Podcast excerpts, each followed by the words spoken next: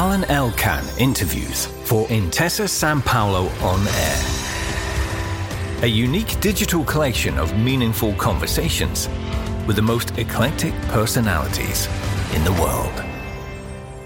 We are here in New York. We have the privilege to be in sort of new studio of John Currin, which is a bit bigger than usual because also two of his children are working next to him. And he just said that he is, became the assistant of his children as he doesn't have an assistant for himself. So, John, how is it to be a family of artists, of painters? I mean, my mother was a piano teacher and the girls in my family, my two sisters, are both musicians. My younger sister's a professional pianist.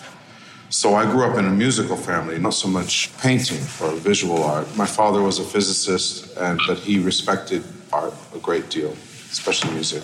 And so they always encouraged me in being an artist. It wasn't you're going to starve or, or nothing like that. They liked it. So they were not against you, but they were not uh, against it. So I feel the same way about my sons as I told you, my daughter, she's 13. She claims she doesn't want to be an artist. She has talent, but my boys, I think, have fairly dramatic talent and obvious talent. I think it's fine. I don't know if they're going to get rich at it, but. but you studied at Yale, right? Went to you graduated. At, uh, graduate school, yeah, two years. Graduate yeah. school. You studied also literature. Uh, no, I basically. Uh, have no education. I went to college, but it was at Carnegie Mellon, which was an art school. School, yes. Really an art school. And uh, most of my other education happened in high school. And what did you do in Yale when you were at Yale? I was painting all the time. I took courses if I was interested. The best things were the art history courses. But what is interesting in your career and now in your children's career is that you, I mean, you are a famous artist, but you are a painter. And to be a painter at that time was not exactly on fashion, right? I mean, the artists at that time were not painting. I wouldn't say that. This was in the early 1980s. And the artists like uh, Julian Schnabel, David Salle, Gerhard Richter, Martin Kippenberger, all the German painters, there was a lot of exciting painting happening. So it was it might have been different had I been in art school in the 1970s when there was much more, I guess, hostility toward, I mean, on a very stupid level, there was hostility toward painting. But uh, I felt, you could see, I didn't feel the hostility. But you felt hostility in another way later, right? Because of what you painted. Only a little bit, and I think, and to be honest, I think I enjoyed that hostility, and I think I it was sort of the same as being noticed. Or was it due to this hostility because your paintings were too?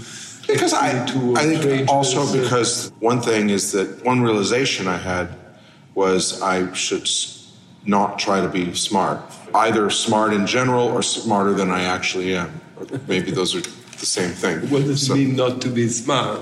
I mean uh, to let something else take control when you make art rather than a aspiration to be brilliant and smart. And because that was a that is something that kind of had taken hold in the 60s and 70s and 80s was this idea that you you know you read philosophy you read french philosophy you read this kind of stultifying socialist philosophy in order to be an artist. In order to make art. In order to critique the, the society you're in. Caravaggio wasn't reading philosophy. I don't think so. He was beating the shit out of people, and and uh, I, I don't know what he was, you know, stabbing people apparently. But all those people were far. I mean, they weren't educated to the same. They were very yes, smart, but, of course. But in your work, if I'm not wrong, in French it's conjugated. You put together somehow I don't know, we could say that you looked at 18th century French painters like Fragonard, and in the same time you probably looked at uh, not cartoons, but at popular culture, popular advertising, culture, advertising, trashy things. Yes. I mean, uh,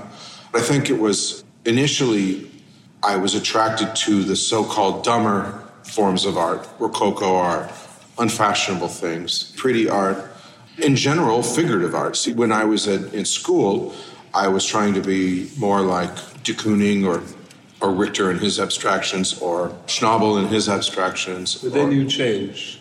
yeah, so when I got out of school, I was getting troubled by that as a vocation or whatever, abstraction, just the idea of it. It helped me when I was in school. I think it gave me a feeling of superiority over the other students, and that was its value. Not to be copying. uh, Not, or not to be a figurative artist. I stupidly thought that they weren't as smart, you know, that it wasn't sophisticated, that it wasn't modern, that it was irrelevant, and then what happened? Because it seems What happened that- was after I got out of school and I was alone and I didn't have this audience and I didn't have enemies and I didn't have friends, I didn't have anything. I just it was just myself.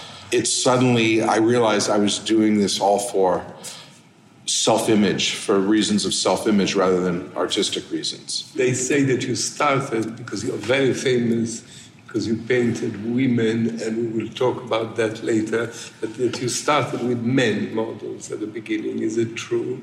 No, and turned into something different. It was that when I finally developed kind of what I was, it took me a couple of years to sort of get an idea of how I wanted to be a public artist in New York City. you were in New York City. Yeah, by this time I was in New York City. And at first I made very goofy looking, very stupid, goofy looking paintings of rock and roll girls or that kind of thing, or animals, you know, cute animals. And then it began to get more. It wasn't that those weren't serious. It was just that I realized if I, I need to uh, simplify. So initially I made very sort of placid paintings of girls from high school, high school portraits, But paintings. paintings. Yeah, Always And they looked very boring, or they didn't look boring, but they were pastel colors, kind of sophisticated in a way that's, in my view, sophisticated artists in New York City would not be able to understand. But you were alone in New York City. You didn't have a gallery. You didn't have many artist friends. Or you I had friends. You were I had- with the crowd. I had my friends from school, and we were sort of, I think, all thinking about these things. You were kind of a movement. No, I wouldn't put it that way. I think just a small circle of friends who were ambitious and wanted to be artists and shared. We read some of the thing, same books. I think it was pretty. For instance, nobody in in my circle of friends read philosophy. We'd all read the same novels. That would type read of the same novels. The same novels, but not. We would read fiction. We wouldn't read. Which novels did you I remember Wyndham Lewis, who was a kind of an oddball British painter and writer. A friend of Ezra Pound. And Yes, you know who this Yeah, is. Yeah, I had a studio mate for many years, Sean Landers, and he liked, for instance, John Updike. So I read all those books. Anyway, in other words, it wasn't like an intellectual yeah, you didn't have a political idea about no, it was more like kind of going against what we thought of as the grain of, of New mean, York City in, the, in those days. were a- against being really smart. I don't know you at all in that sense, but I mean, you certainly probably admire Picasso, but you didn't want to be Picasso, if I understand well. You want to be something else, right? Well, there's Then something that happens happened? actually with regard to that. There's something that happens with Picasso is when you're a young artist. I know I'm not the only one. You would sort of, when I was like 18, I thought, okay, I still have time. Picasso wasn't much, but then you get to be like 22, and Picasso now is already painted. He's already in the blue period. It's like, So ah, you compared yourself. yeah, yeah. Oh no, I'm fall. And then once you get to Picasso being like 25, it's all over because he's already done Demoiselle d'Avignon, and uh, I'll never catch up now. Frustrated you. Yeah, it's a little bit like you know. But when do you become John Currin? Because you become well known quite young, and you have a specific style in, in a way. I, I think I figured out my direction pretty conclusively in 1992. I think is when I had a kind of a. After I did these high school girls, How old were you? 20. 26 maybe. Then in 92, 91, Still without a gallery, still without. I'd sort of drifted into. I had met Andrea Rosen before she started her gallery, and then I had. I just kind of. She just sort of became my gallery for many years, for like ten or over ten years. I wasn't really looking I mean, it worked out fine. It just very fine. You, you even went to the Modern Art Museum Yeah, very yeah. quickly. I didn't know much about it. It was just sort of like Andrea started her gallery, and I thought, well, this looks fine. She was showing my friend Sean, and she was showing Felix Gonzalez Torres, and this kind of very good artist, and, and so Maybe to- you were a good artist too. yeah, I- but yeah, I just stopped thinking about that sort of thing right away. Then when the women, you know, this uh, repetitive obsession of yours, you know, a little bit. I think it had always been there since I was in But all- high All school. the artists, right? Like Manet or others painted uh, Yeah. So what I was going to say was I did attempt. I began to paint men, and I think um, I was uncomfortable painting men. It didn't seem pleasant to me, and it just uh, weird. It's not the same reverie or fantasy as, as painting a woman, and so I. Uh, and this is before I met my wife, who's who's kind of a model for me in general. I mean, Rachel Feinstein, you met her when- in 94? No, I met her in ninety, uh, late ninety three. you met her in a strange way. She was in a gallery showing. Hold on, was it ninety three? It says 94. 94, I It's know. his biography. Yes, ninety four. So sorry. Saw her in a show, right? Yes, somebody, I, I was told to go see this girl that she looked like 22 or 23, and she was doing a live in performance as a kind of uh, sleeping beauty. And um, I was told to go meet her, that she looked like my paintings already, and she did. And so I met her and we fell in love immediately. And it was easy. Yes. You didn't have to. No, in fact, I proposed marriage to her After how long? five or six days after I met her. yeah, about a week. And then you had three children. Yeah, she said no.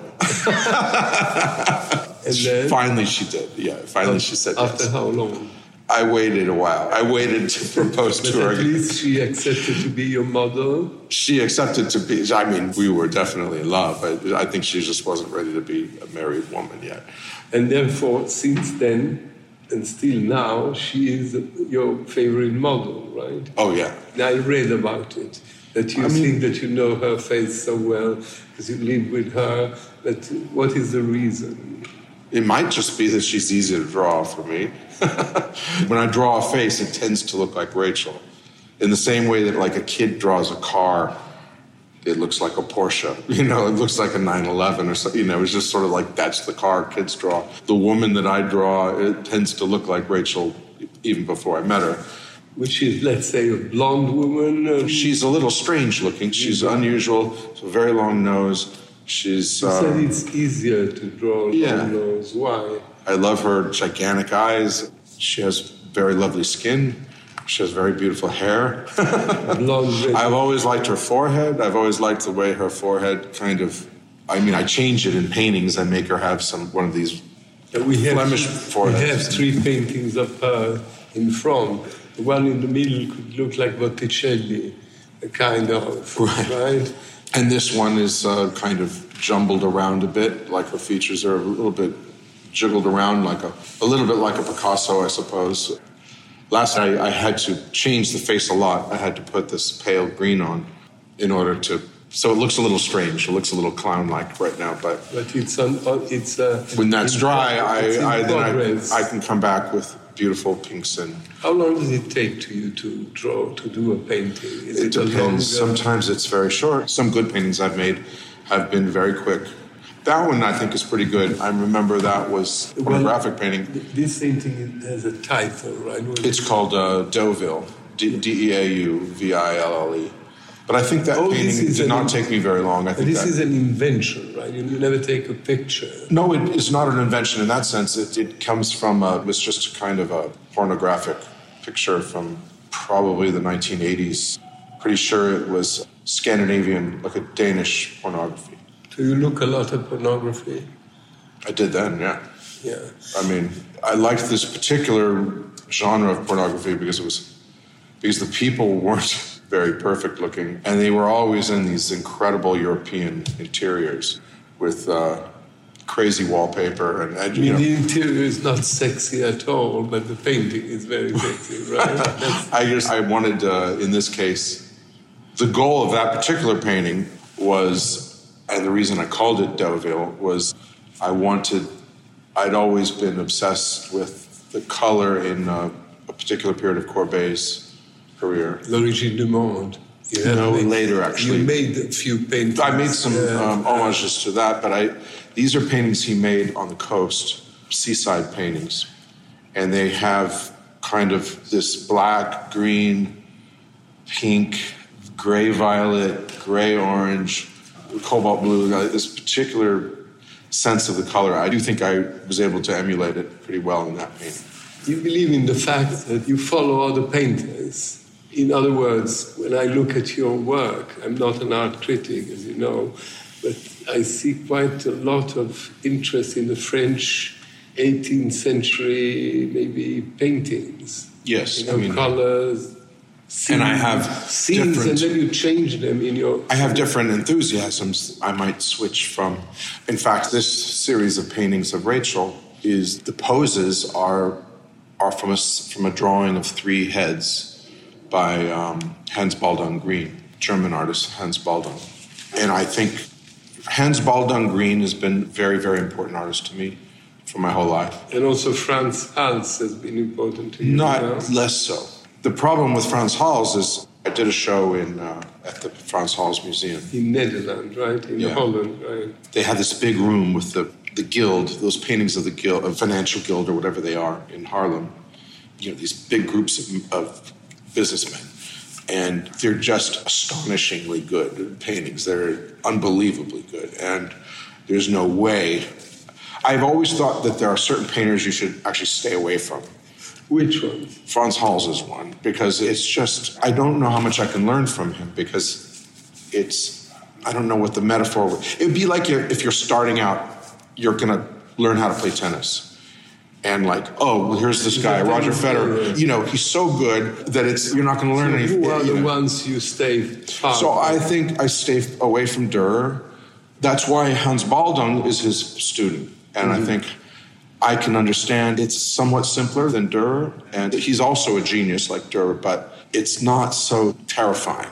So you would use Giulio Romano instead of Raphael? Yes, instead Something of Michelangelo. Like yes, yeah, or right, or Sebastiano del Piombo, Romano instead. Of, You're not Rosso Fiorentino instead of yeah, because you know all what I say is guess, right? But you're not in the Piero della Francesca type of painting, more in the Pontormo, Rosso Fiorentino, the manieri, the manieristi. Yes, and uh, Dosso Dossi is and also.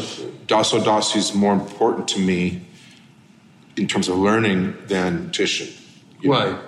Because I can see it more easily in his paintings. Titian obviously is a greater painter, but I, I can learn more from Dosso Dossi. But what do you have to learn? how to make something yellow, how to make something red, how to make. Uh, you talk a lot about colors. Colors are very important. Yeah. Color of the skin. I mean, I don't think I'm the best color person in the world, but. Why not? It was a little bit sad. I went to the uh, Cezanne show, you know, in London. Just it's all up now. Maybe you saw it. Which show? Uh, Cezanne at the National Gallery, and it was just it kind of made me sad. It's so good. He's so good. And the color is so uh, astonishing. And I just, there's no way. but at the National Gallery, you saw the, maybe the Lucian Freud also yes. show with another painter. What do you think? Oh, wait, I'm sorry. The, the Cezanne was not at the National Gallery. It was at the Tate. I'm sorry. It was at the Tate. It doesn't matter. So Cezanne don't look at Cezanne because it's too I much. can't. It's too much, and I can't. Even Picasso thought it was maybe too. Yeah, much. and it's also I didn't realize this until I saw this show because you see them in books and you see a painting here and there in museums, and they're beautiful, and but just the total effect of how he can do what he does, how weird it is, and his just also the unbelievable mastery of color and then he doesn't care about anything else. It's just sort of like faces, ah, who cares? He doesn't rightly lets other things slide because that's this is what he but wants. But there might not be Picasso without Cezanne. Yeah, oh, I, I see that, yes. But I think the only equal is Van Gogh, maybe. For, the, for the colors. For, yeah, and I think Van Gogh is maybe the greatest artist. He has a great quality of drawing. Yes, he's a. Do you like drawings? I like other people's drawings. My own drawings, I've changed over the years. I draw a lot, but not very many finished drawings. I draw all the time to tr- figure things out in painting. Which are better than Van Gogh? You said they're better draw, drawings. No, I don't think anybody's better than Van Gogh. I mean, maybe in terms of as a draftsman, well, it depends. It's hard to rank these kind of things. The most beautiful drawings, though, it's more like I don't know who the best is. I think who do I love the most? You know, Poussin is one of my favorite artists. His drawings are kind of ugly, in my view, but they're amazing. the colors are incredible. But his drawings, though, are they're kind of just he needs to make a painting. But I think in terms of as a total artist, I think Van Gogh is maybe the best. I think Botticelli is maybe the but I love but then there's artists I really love, like Dosso Dossi or or Hans Baldung Grien or Courbet. Well, Manet I've started to move away from for the same reasons. He's dangerous. He's dangerous. There's much more mystery in what than you think. Like for this reason, I don't much like John Singer Sargent or You are a completely different artist, right? Because in, your painting, there's a lot of things. There is beauty, there is ugliness, there's obsession for big breasts. breasts, there is fun, they can be considered comics in some, mm-hmm. but and tragic in the same way. You love the body, but you don't. I mean, there's a lot in your and and I would like to know in the fil rouge, you know, in the story of your work. Now you are in your late 50, I'm 60, 60. So how did your art change and develop over the years since we started talking? I was much more interested in funny paintings, in paintings being funny earlier when I was younger. I'm less drawn to that now. It, initially, it was a way to make my work look different because art was so serious, it would be nice to make something funny. And especially in oil painting, which isn't considered a vehicle for comedy. But that's difficult because in literature, you talk about literature, to write a comic book, you know, I mean, Flaubert and Joyce, it's difficult. Yeah. To make a comic uh, book It's much more difficult than make a serious one. Just probably. I mean, to achieve comic character in literature for it is one of the most difficult things. One I haven't. I'm not well read enough to know that, but I remember like maybe really, maybe I really am 60. Nabokov, uh, you know, uh, Lolita, or or Pale Fire, or or uh, you know, they're actually hilarious parts of those books. Because hilarious doesn't mean not serious. No, it's very serious. Yeah, I, you know, and I, think. I think you know, great movies are, are some of the greatest movies are comedies. But The Third Man is one of my favorite movies. This is has very comedic, has lots of funny bits in it, right? When the At on the shoes of Orson Welles. yeah, and they're already guns drawn, and the balloon guy comes around or Yeah. something. And then the whole premise of it being a, a uh, European intrigue, but Joseph Cotten is this dopey American guy, you know, member of the this kind of Goebbels guy in the fur coat. He's carrying the Oklahoma kid, you know. That's amazing. It's, it's ironic, I guess, but it's. And what has changed over the years? I guess life got more serious. I have children. I think life in general got more serious. I, you know, the '90s was easier, happier time, certainly than now. And And- then after 9 11, things have yeah, changed. and that was the other thing. I hate to bring that up, but it was just it kind of things weren't very funny for a while. It happened right in front of us. It was such a, in a way, it's kind of like Joseph Cotten in that movie, in The Third Man, is kind of happy-go-lucky American, and then sees something real happening in Vienna, real horror. That was kind of what happened, I guess. And it has changed you. I mean, we're not living in a better world. No. I think it changed me. Yeah, a lot of people. I'm not alone in that, but uh, I think the bubble of the 1990s. Also, in the 1990s, New York City, after the 80s, had suddenly got a lot safer and a lot more pleasant and a lot less depressing. That was also, you know, just like one morning this happened.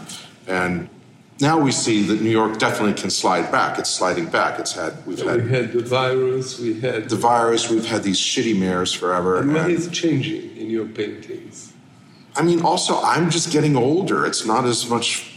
It's fun to be young. Yeah, but I mean, old uh, Tiziano did great paintings. Old, you know, I mean. But I think those also get fairly serious. So you're getting more serious. How is your collectors, your your fans, your your critics? How do they judge this new? I don't know. Actually, don't Not know. yet. I don't know yet.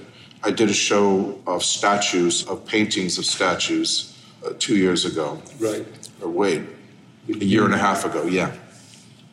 And I, answer about the big tits. I- there- are a lot in this statue. Yeah. Is I it a sexual obsession of yours, or I mean, I like him, I guess, but I guess, but it's also, I think, I think it's a, been a symbol to me for a long time as well, as, as a sort of response to a male eye. It's kind of a revenge, or it's like an, it wrecks the form of the painting. It's an easy way to completely make it impossible to make an elegant classical you know, the temptation is to refine form, keep refining, and make something elegant. You know, you end up with, uh, at least right now, you know, kind of the worst painting in the whole world. And it's entitled Truth. is the painting yours? No, it's in the uh, Musée d'Orsay. It's one of these French uh, kind of academic guys. Now, that said, this I think is a fantastic painting. Very, very good, Ingres. So uh, somehow, if I try to do this, this is what I'm going to get. This, I think, is a terrible painting. This is a great painting. They have accused you to be misogynist in the past. How do you respond to that? I mean, we live in a particular world at the moment because of Me Too and all that, and so everything has to be politically correct and blah, blah, blah. How do you feel about this? I I don't want to upset you. No, it doesn't upset me. I used to enjoy upsetting other people, and now I don't enjoy. I don't enjoy upsetting anybody. That's one thing that's changed a lot with getting older. Is Why did you want to upset? Because you think that It- art is. because it was a way to get attention that I didn't feel like I had enough, and I was. It's a way to enter this world. At least people notice you, kind of thing. You provocation. They said you wanted to be famous since the very beginning. Oh yeah, right? I wanted to be. Yes, definitely. And you imagined that your paintings would be so expensive, reach such huge prices. No, I didn't think anybody's would, though. I mean, I didn't think that was, that didn't just happen to me, that happened to a lot of people. But I think I had reasonable confidence that I was going to be a well known artist. But you didn't think much about huge money or things like that. I thought about money a lot, but I would say uh, happy to. See, I didn't also realize how much money it takes, It especially when you have children. It takes gigantic amounts of money. If you want to live comfortably in, in this city, it takes a huge But amount. now you live much more than comfortably, right? Now I, I'm wealthy. I have a look at the studio, you know, and so I can have a studio like this. Definitely would not have a And studio. you had moments in where the market was slow and then went up again, or how, how bit, was yeah. your career? I think it was it slowed down noticeably. I guess in uh, around 2016. Why? I think partly because I don't know. I think because all kinds of stuff happened. That's when Trump was elected. That's when uh, the wheels went off the. that's when things in America started to get unstable. I think And how is it now? much more unstable. And how is your career? Just That had a- now it's coming Coming back. It's, I mean, it just meant that I wasn't. Instead of making gigantic amounts of money, I was merely making a lot of money. You know, so I just don't want to complain like I somehow suffered you just had a I noticed though that things weren't. I think I noticed that things didn't just automatically sell like the first day of the show. You mean in, in the sales, in the in galleries? I mean, Yeah. you just had a show in London. It was Frieze not very long time ago. You had a little show, little, I mean, because you had three paintings. How did it go? I think it's going very well. Now, I want, because of, I have seen these three paintings, but that's personal. You know, I don't know why they all talk about you and all these masters we talked about. I don't know why. I personally felt that in these three particular paintings there was something to do with Max Ernst. Yes. And I don't know if I am wrong. You're totally right. I mean, because nobody wrote that anywhere. And but I, I had the no, feeling. Was, uh, I had, in fact, I. It's very observant of you. These paintings. I think you'll know what I mean. Yeah, there were three paintings. Well, you know the paintings. It's Europe after the rain. Yes, and then there was your obviously your wife that you made very old. Oh, I mean, I was thinking about this painting by Michelangelo. This is a copy of Martin Schongauer. I was thinking about this painting in particular. By Michelangelo, right? And I was also thinking about uh, Moretto da Brescia, but I was also thinking about this is Moretto, you know. And but then I was also thinking about well, it's Max Ernst. His paintings, the one that is the, There's a particular one of Max. Particular one. It's called Europe After the Rain, but I don't because I just double guessed. You know, I it was my feeling that yeah. there was something there. Anyway, there were a particular group of Max Ernst paintings which are he sort of smashed some paint together and pulled it out and then made landscapes out of them. And they're very uh, silhouetted against these almost uh, pretty skies. And I thought about that with these paintings, those backgrounds that kind of do a rainbow, that they would be a little bit synthetic looking or a little bit illustrative or a little bit like uh, Maxfield Parrish, say, American yeah. illustrator, or uh, inappropriate to the mood of the figure also was intentional. Sometimes um, your figure is, your face is beautiful in a strange body. Sometimes you make a, an elder face this is your imagination. I mean, your wife sometimes is beautiful and young, some other well, times. I used two other women also in this last show. No, no. Who are, I mean, both beautiful women. One has, they're both very different. Like, one is uh, a friend of ours, and she has something a little bit like Rachel. I used her face for the gold woman in the show. And then the other woman is a, I've used her in a couple of paintings. She, she has a very interesting face. And are you pleased? Of course, you're pleased that most of your works, not most of your work, but most important museums have some of your work. Yeah. What is your relationship vis-a-vis museums? I mean, I don't think they're going to want. mm-hmm. I would have liked had museums bought my show in uh, in New York, my last one. But I understand that they can't really buy work like that. It's too expensive. It's too expensive, and it's also the subject matter means they can't. You know, they can't have a painting of gigantic breasts and spread legs and all that kind of stuff. And but you keep on doing that. well, I, I understand that they can't spend their trustees' money on that. You know, why? Because the trustees are too Puritans to have. No, they're not Puritans. I just think you have to I mean, the main reason is I'm too expensive, or they just don't like me. You know, museum, the museum's not going to pay millions of dollars for a painting. Maybe someone will give it to them. I understand that it's nice for you, right? Of course. But do you think it's right that the art market is so expensive that prices are going so much up uh, compared to what happened in the past? I can't say because I'm a beneficiary of that. So uh, I would rather have there are many older things that I would much rather have for the same amount of money. Would you like to? Do you buy paintings yourself? When I can, yeah. What kind of painting? I bought a. Uh, the most expensive thing I bought was uh, Cornelis van Haarlem. From having had the show at, in Haarlem, they have a lot of his paintings, and the director, Karel Schampers, he said, "You need to look at this guy." First, I thought these are goofy-looking paintings. then I began to look more, and he's one of my favorite artists now. And I was able to buy a, it's kind of a silly painting, and it has a kind of a sex joke in it, which is one of the reasons why I was able to afford it. Mm-hmm. so, but it was expensive, you know, Sotheby's. And, and I think we also bought a very expensive statue. We, we, Rachel and I bought a German Michael Erhart wooden, polychromed wooden. What do you think about this? I mean, nowadays, there are no movements, right? I mean, there's no surrealist, there's not pop art, there's not conceptualist, there's not arte povera, there's nothing like that. No. There are no movements.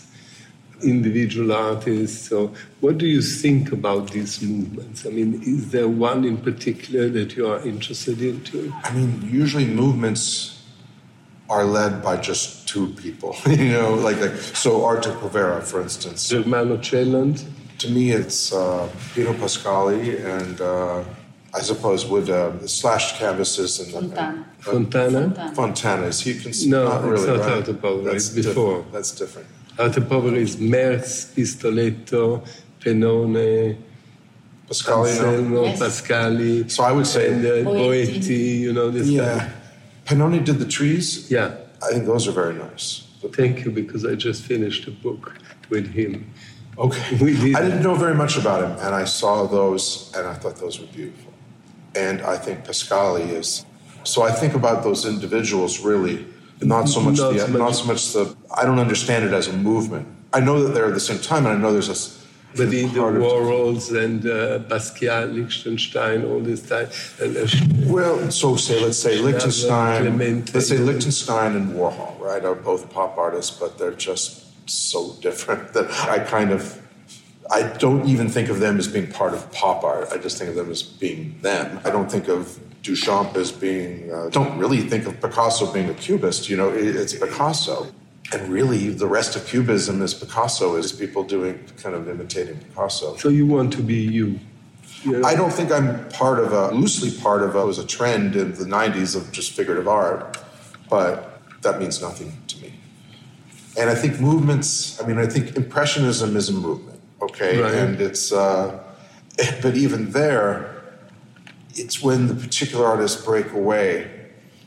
Renoir stops making impressionist pictures, and they, I think, they get better. And I've never understood movements except in the romantic sense of camaraderie, and I think that's kind of what their value is: is camaraderie for the artists when they're young and before they're successful. Nowadays, it's not a movement, and I will try to be very careful in my words that in the art world, as much as in the writing world and as much in other worlds, let's say white, straight people, artists, are not the fashion of today, right? I mean, I guess not. I mean, more and yeah, more people are- looking for people- ethnical. No, people are, are realizing that, and it's just become interesting. The idea of Yeah, what do you think about black that? artists? I think some are mediocre, some are great. I mean, uh, you were asking if I buy art. I inquired about Kerry James Marshall, and it was much more money than I could afford.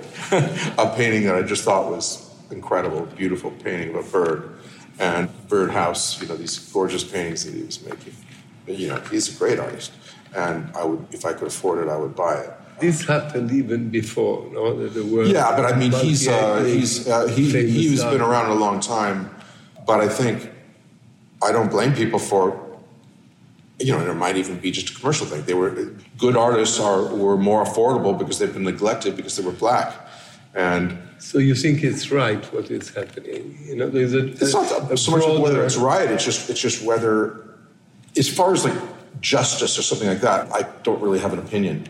It's probably fair for mediocre black artists to have the same success as mediocre white artists. I think white males have have had an advantage for a long time, and Anyway, to be a, a mediocre artist uh, is uh, Well, you know- is not a very nice. I'm just saying that it's that, achievement, that, that really, when you're thinking about it, great artists will find their way. I I could be wrong, but to me, the biggest advantage white males have had in everywhere is to get a certain level of success despite your mediocrity. You could be a fairly stupid executive for Clairol Corporation. Your black female secretary could be much smarter than you are, but she will stay being the secretary and you will have martini lunches and an office. And this is changing. That's changing, and it probably should. So and it- even if many tragedies happen in the world, in a way you think the world is better. no, no, not at all. I think things are terrible right now. I was very unreasonably upset by the attack on the Van Gogh painting in the National Gallery. Partly because I was there the day before looking at that very painting with my sons, and I find it obscene and actually kind of terrifying. Also, And- the destruction of the Buddhas in Bamiyan. Yeah, you're the only person who brought that up. People thought that was terrible. Why don't they think this is I terrible? went there to see it, you know, the empty thing. Yeah. But just before But it's the same energy, it's the same spirit. And I'm just shocked that the New York Times writes an almost approving article about this. You know, and of course, all the comments are, well, while I don't condone this, they have no other way of getting their, me- you know, the message is good. No, the message is terrible. And uh, Why? Because after all, a masterpiece. whatever their religion is, in this case it's environmentalism, but in case of the Taliban, it's, it's Islam. I imagine the woman that, that chopped up uh, the Rokeby Venus had some reason to do it. I, anyway, that just makes my blood boil when I see something like that. But art is. I think they should immediately lose all their front teeth, and that, that's the end of it.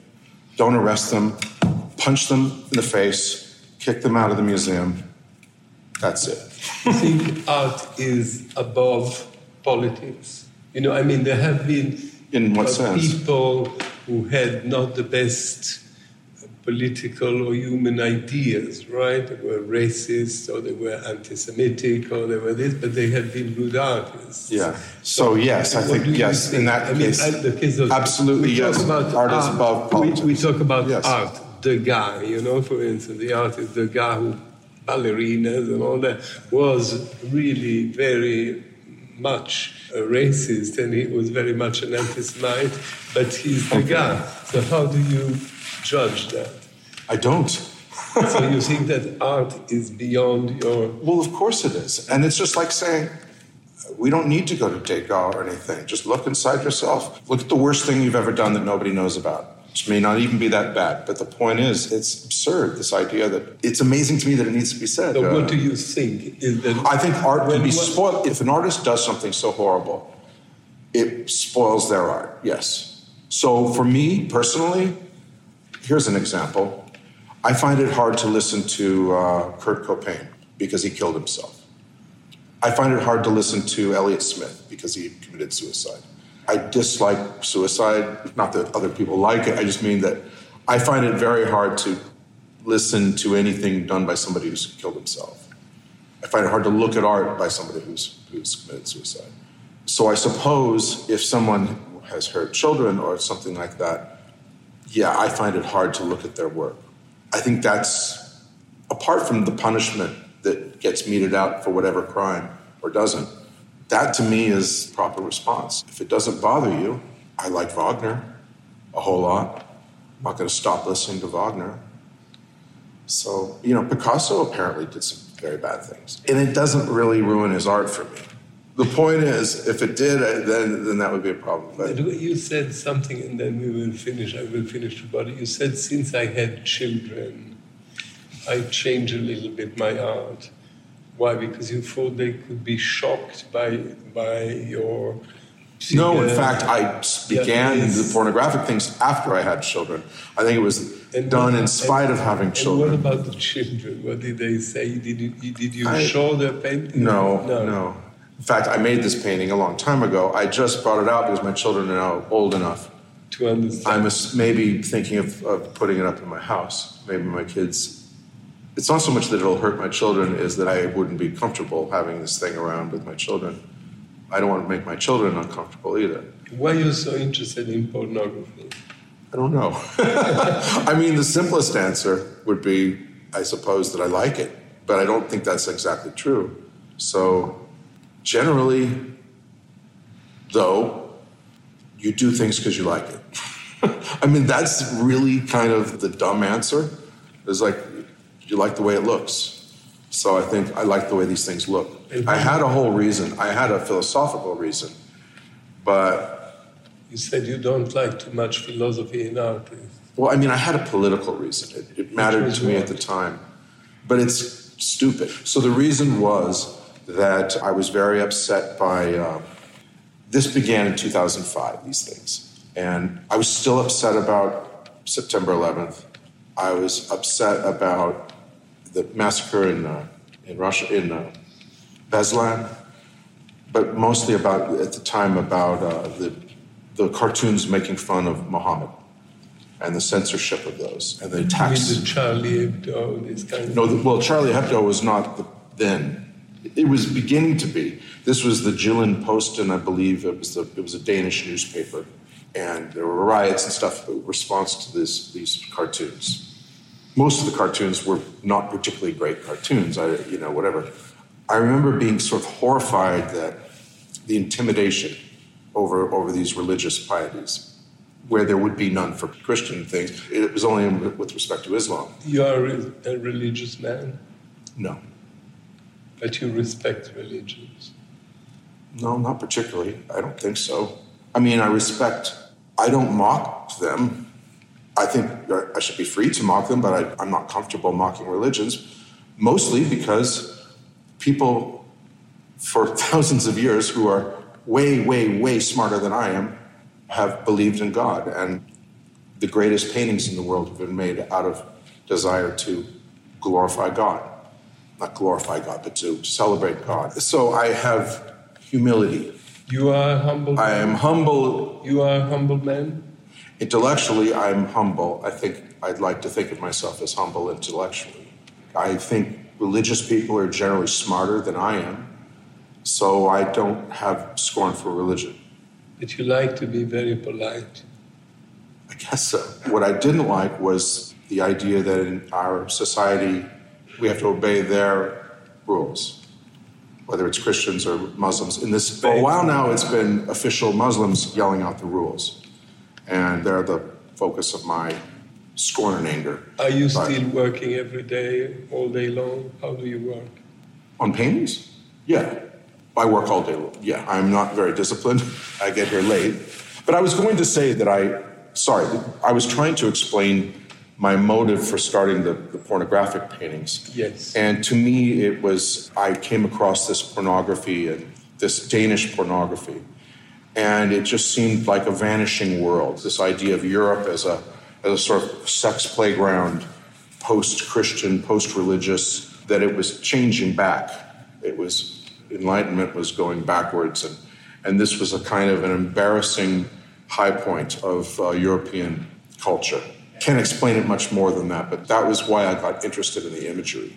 And now you're less.